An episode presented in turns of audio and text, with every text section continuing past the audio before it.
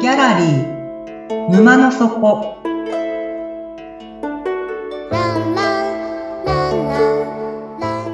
これは月に2回だけオープンする不思議なギャラリー沼の底で店主のオセアンと織りなす抽象画の世界のお話。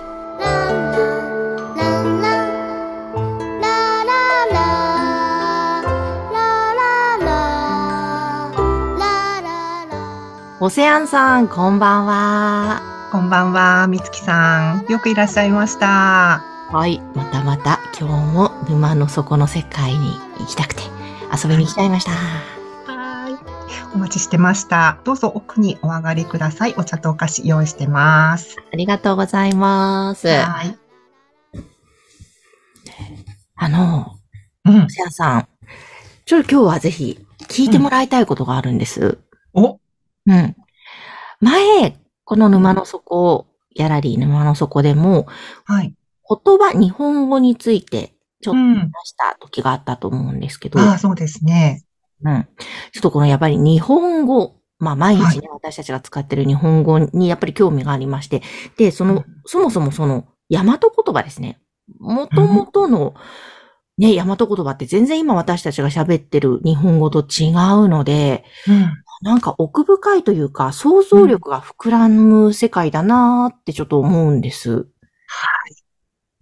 どうです、そうおせんさん。いやいやそう思います私今も言葉をこううんとなんていうのかな使うときに必ず由来とか語源調べますもん素晴らしい。調べませんかあ、そう、最近調べ始めました。あそうなんですかうーんうなんだったかななんか漢字の意味合いとか。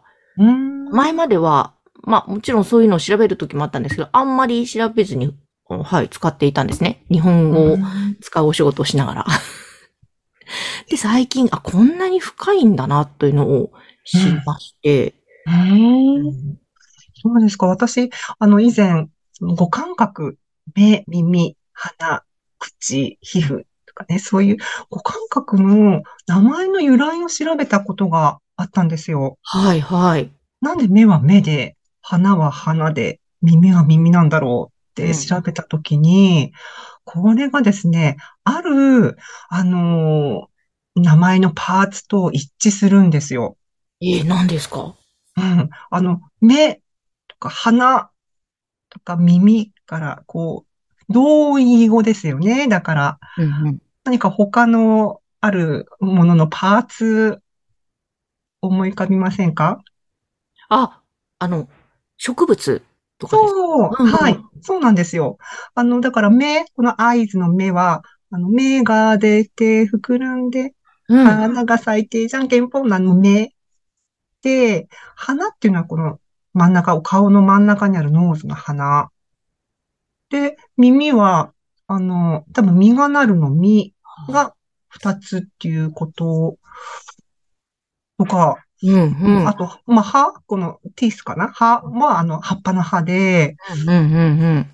で、あ、ええと思ってびっくりして、 植物、ああ、本当だ、本当だって。うん。そういえば、あの、この人間と植物っていうのは、こう、ちょうど相反する、うんだけど関係性としてお互いにこう切り離せない存在っていうのは昔聞いたことがあったんですよ。うん、うん。うん、人間は、あの、酸素を吸って二酸化炭素を出します。うん。で、植物は二酸化炭素を吸収して酸素を出していく。はい、はい。うん。っていう、この、ちょうどこの、呼吸と同じ。そうですね。うんうんうん。なんかそ、の話を聞いてて、ええーと思って、だからその名前の由来を。うん、で、じゃあ根っこって、ねっていうのは一体どこに当たるのかなって思って、うん。最初、あの、生殖器かなって一瞬思ったんですよ。ああ。男女の生殖器。でも、それは別々の名前がちゃんとついていて、うん。えー、ねってなんだろうって、こう思うと、古事記に結構そこ、根の国っていうのが出てくるんですよ、古事記の中に。目のだか黒。ら、はい。あ、ねってもしかしたらその体の具体的なパーツではなくて、もっとメンタル的なことなんだなって、ちょっとその時、面白かったんですけどね。ねうんまあ、これからね、季節が春に向かっていきますけども、うんその春っていう言葉も、多分根が春の春から来てるんですよね、確か。へえ、そうなんですねう。んそっか。まさに根が張る、春ですもんね。そう。なんか、美月さんがお好きなお酒、日本酒のお酒ありますよね。うんあの、酒という、あの言葉も、うんなんか確か植物とかうん、季節とか、なんかそんなところが由来じゃなかったですっけそうですね。酒も柵と同じで、まあ、うん柵から始まっている言葉なんですよねう。ーん。でつまり、あの、酒と柵、なんだろうな。その、ひ表しているものは別だけれども、大元をたどると同じってういう。ーん。これ、最近、ご紹介いただいた本に書いてありましたね。ああ、だから面白いですよね。面白い。だから、なんだろう、咲くってね、花が咲いて華やかに、うんみたいなそれと、やっぱり酒を咲く、あ、咲うくん先、なんだろうな、その、お酒もそういう華やかな場だったり、幸せを感じる場ですよね。そうですね。話が咲くって言いますっけね、言いますね。言いますよね。うん。なんかそ、そこの咲くと酒の部分で、うんあ、そうなんだって思ったのが、あの、幸い、つまりはい幸福感、幸せの幸い、うん読み方。これ、あの、先祝いが古語らしいんですけども、うーん。なんであって思ったのかというと、私神社で、よくあの、払い言葉で、祝詞かな、あの、払いたまえ、清めたまえ、払いたまえ、先はえたまえっていう言葉があるんですけど、払いたまえ、先はえたまえってどういうことかなって、わ疑問に思いながら調べずにずっとなんか唱えてたんですけど、あ、なるほど、幸せ幸福感を感じようねという意味だったのか、みたいなことから、で、その、先はう、作はお酒もそうで、うんえそこお酒を飲む場は気持ちが高揚して幸福感も宿るっていう酒、先につながってるよっていうのを読んで、えー、なんかいいじゃん酒と思って。はい、ちょっと。えーなんかそういうね、日本語なんかいいなぁというか。うん。なんか日本語はその、だから母音が変化していくことで新しい言葉を生み出すっていうふうになんか本で見たことがあって、だから最初はだから根っこが咲く、お花が咲くの咲くなのかなで、そこから、まあ、咲き、あの、岬の咲き、は先をい、咲くはい。と、あとは酒うん。っていうところ、坂もそうなのかしらわかんないんですけども。で、これの言葉に、まあ、共通点がさっき、三月さんがあるとおっしゃったように、その共通点っていうのは何かというと、まあ、物体としては、見たら、ね、あの、別々のものなんだけども、あの働き、その働きを見たときに、ううんん。と、そのピークとかトップの状態を表してるっていうのを知ったときに、へーって思いましたけどね。うんねえうん。だから、岬はもう先端はい、はい、はい。ですよね。で、で、うんと、柵っていうのもなんかこう、主役みたいなうん。イメージなんですかね。お花が咲くとか。先溢れてるピークの状態ってことですよね。うんうんはい。で、酒もなんかこう、紅葉している感気じ持ちをピなんークですにか出ねす。みたいな。んそうそうですね。その、うん、共通点いや、働き分類ってなんか言う、言うらしいんですけどもね。だから物分類で見ると、それぞれ先も、あ、岬も、お酒も、あの、お花が咲くっていう状態も別々のものに見えるけどもうん、働きで見ると、実はピークの状態を表してるっていうところで共通しているっていうのが、まあ面白いですよね。うん日本語って。面白い。な見んだるろとう。ねうんなんて言うんですかね。深いというか、豊かというか、うーん。浸ってるというか、こんななんか広い世界を捉えてるんだなと思うと、もっとなんか大切に使わないとと言いますか、あと、もっとなんか知っておきたいよねとか、知っといた方がいいのでは、日本人は、と思いましたね。なんか、お酒っていうところから行くと、聞くっていうのも結構重要なのかなって思ったんですよね。うんあの、音を聞くの聞く、はい。薬をが聞くっていう聞くと、あと、聞き酒、ね、多分、美月さんたくさんなさってるんじゃないかしらってそうです思うんね。ですけども、あのその聞く、みんな同じ言葉、同じ音、で、まあ、漢字がそれぞれ割り振られているけれども、だ音だけを、の共通性をこう見たときに、こう聞き酒ができる人って人の話聞くのも上手な気がするんですよ。ああ、そうですか。うん。それどうでしょうそんな気しませんかあ、でもそうかもですね。だって、聞き酒だからお酒の声を聞くような感じだから、うんこ。の辺の注意力とかが、けど、傾聴力にね、つながってたりするかもですね。うん。なんかこう聞く、耳から聞くというか耳を澄ますっていう表現の方が、なんとなく近い気がするんですよねだか。ら門構えの中に耳が入る聞くじゃなくて、耳が外にある方の聞くですよね。ああなるほど自ら、うんうんうん。耳と目と心と体で聞くっていう感じの意味らしいので、うんそうそれとね、聞き酒師の聞き、うん。確かにちょっと共通項ありそうですね。うんなんか香りも効くって言いませんっけ香りを嗅ぐんじゃなくて。ええ昔、新聞でそんなことを書いて、えーこれも効くなんだと思った時に、で、すごいんだなって思ったことがあるんですよね。こんなにも、うん。いろんなところに派生したり、広がったり、膨らみがあったりっていうの、言葉ってあまり世界探してもないんじゃなかろう。まあ、他のね、言語詳しく知りませんけどうも、んうんなんか、ちあょのっと誇りに思った方がいいんじゃないかと思ったんです。うんねえ、日ね本語。すごいですね。あと、その、私が抽象画っていうところをやってる観点からすると、でもまあ西洋もですね、あのーまあ、聖書ってありますよね。聖書ってあの、あれがせ神話の分類に入るのかちょっとわからないんですけども、あのー神と接触した人たちがいるわけじゃないですか。で、神の声をこう、私たちにこうう、ん後世に、あのー届けてくれてるわけなんですけども、あのー彼らはですね、私は神を見たとは言ってないんですよね。おうん。神の声を聞いたって言ってるんですよ。うん。もし見たって言ってたらう、んえ、その神様って何男性、女性髪の色何色とか、うん瞳の色は何色だったって、具体に言ってしまうんですよね。うん、うん、うん。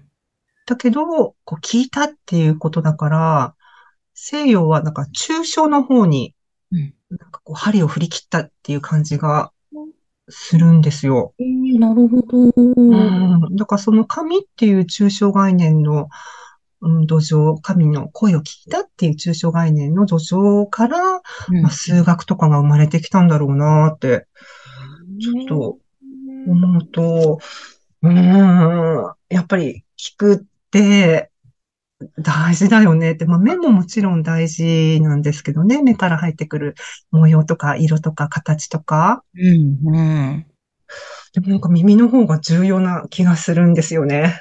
ああ、な、なんか五感の中でも、ね、耳ってなんか重要って聞き聞きました、最近。なんだっあ、たそうかなんですか。うん、すごく、今おっしゃったように、もう本当にまさに、目も、目からの情報も大切なんだけど、実は耳からの情報の方が、人って結構影響されてるんだよ、みたいな。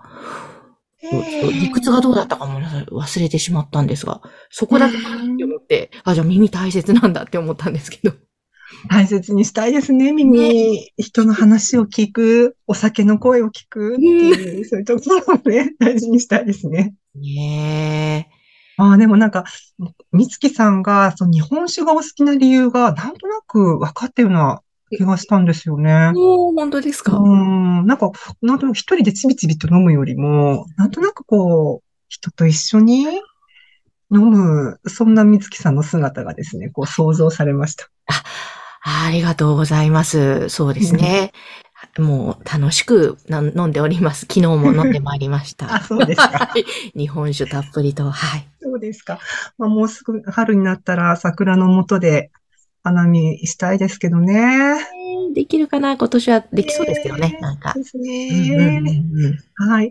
えっと、私、春っていう、あの、季節も好きなんですけども、どちらかというと実は秋の方が好きなんですよ。ええうん。なんか、その、まあ、大和言葉っていうところから、あのーまあ、実を、実を結ぶ秋ですよね。収穫の秋。はい、はい。ねう。んその、結ぶっていう言葉も、 結構日本人の心を表しているような感じがしませんかあ、します、します。なんだろうな、縁を結ぶもそうだし、贈り物うのん風呂敷を結ぶとかね、リボンを結ぶも。なんか、非常にいろんな場面で結ぶって関わりますよね。うん。うん。そうですね。日本の文化の中にうん。ありますよね。あります、ありす。ます。あの、生まれると確か関係してるんでしたっけああ、結ぶっていうところが、はい。そうなの産かむみたいな。な。はい。そんなようはないことも聞いたことが。うん。うん。苔が蒸すとかあ、それも素敵な言葉ですね。なんかこう、ね。そうですよね。むす、2個がついて息子で、目がついたら娘なんですっ いやー、それも面白いですね。け。面白いですよね。本当に。そのそもそもその贈り物とかを結ぶという結び目をうん昔はその鬼の目と言ったそうで、うん。なんだ、鬼ほどに強い力が結び目に生まれて相手を祝福すると考えた名残らしいんですけども、それぐらいなんか強い思いで相手を祝福する。なんか結構永遠への祈りを込めた特別な価値を持つ行為が結ぶだったそうで。うん。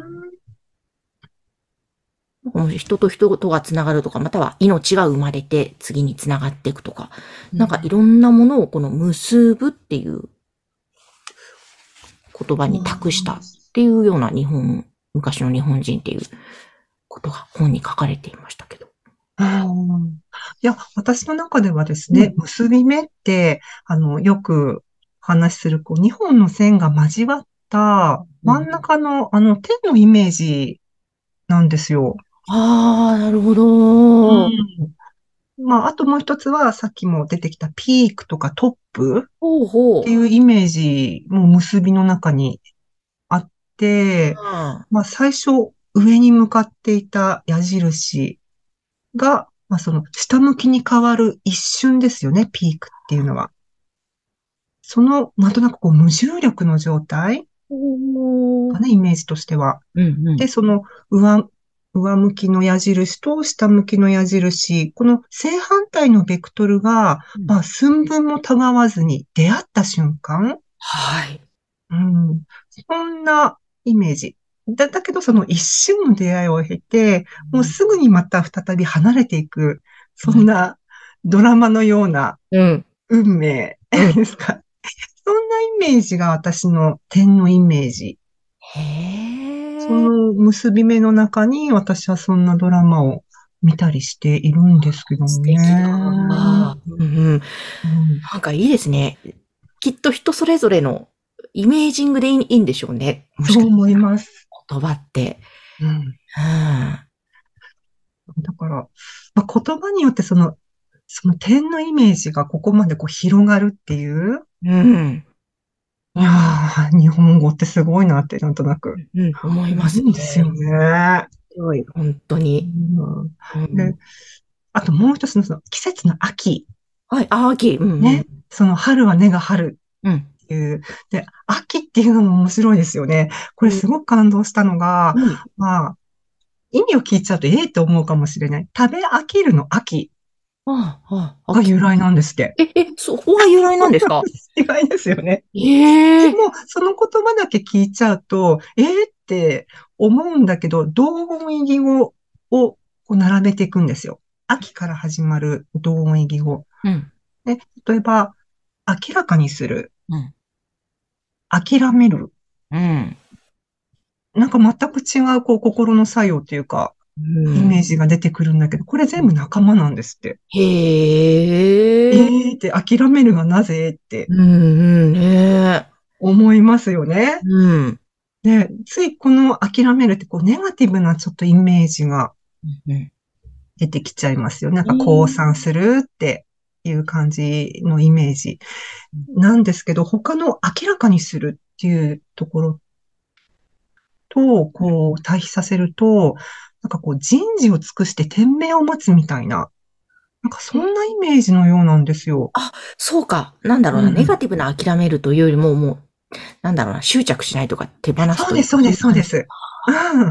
なんか、それが、あの、画家、絵を描く画家たちが、こう筆を置く瞬間となんとなく似ていて、あなんか諦めるって英語にするとギブアップあ。うん、うん。ですよね。ギブをアップするっていうことなんですけども、あの、油絵ってありますでしょはい。油絵ってこう、いつまでもいつまでも塗り続けることができちゃうんですよ。ああ、上から、うん。うんうん上うん。に上に塗り重ねることができて、まあ、自分でどこかでピリオドを打たなきゃいけない。うーんそれをしなければもうずっと続いてしまう。で、そうなるともう作品が手放せないっていう状態ですよね。うんうん。だから、どこかでアップして作品をリリースするっていうことをしなきゃいけないんですけども、まあ、その筆の置き時って難しいんですよね。うん私は画家じゃないから、本当の、本当の画家のこう気持ちはわからないんですけども、まあ線のないところにここまでって線を自分で引くっていうことなのでね。だから、その心境が諦めるっていうことなのかなってうーん。ね、思いました。まあ多分画家だけが感じるような難しさじゃないと思うんですけどね。うん。うん。そうですよね。なんかいろんな面で言えますよね。ビジネスもそうだし。そうですね。あと分かりやすく言えば多分親の心もそうなのかなってそう。だ。うんうんうん。ね、子供にこうギブしし続けう、ん与えて与えて与えて、 うんうんうん。もうそれが続くともう執着ですよね。そうですよね。うん。手放せない、アップできないっていうことは。本当だ。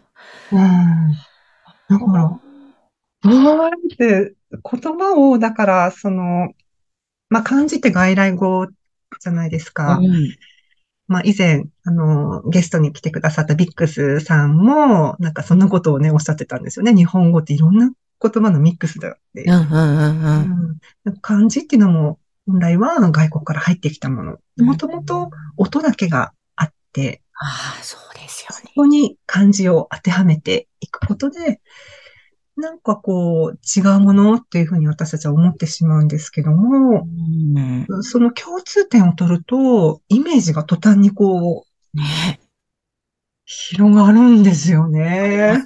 ね面白いなぁ。面白いですよ日ね。本語ってそもそもは夫だったんだっていうとこうろも、んなんか、ロマンですね、私の中うで。ん素敵だなぁ。うんなんか響きをね、日本語の響きはうんほんと綺麗だから、うん大切にしたいなぁとか。うん面白い。尽きないですね、この話。いないんですけどね、ちょっとそろそろ閉店の時間が来てるんじゃないかなと思うの はいちょっと今度で持って、くるんで朝までお願いします。 はい。はい。じゃあ、えっと、またちょっと続き、次回、まあ、大和ことがしちゃいましょうか。あぜひお願いします。 はい。じゃあ、えっと、今日はもうそろそろ閉店の時間なので、お話これでおしまいにしたいと思います。はい。えっと、オンラインでワークショップを開催しますので、もしご興味ある方、概要欄をご覧ください。もうぜひ見てください。あでは、眠って目が覚めたら新しい世界が待ってますよ。りがとうございました。おやすみなさい。い。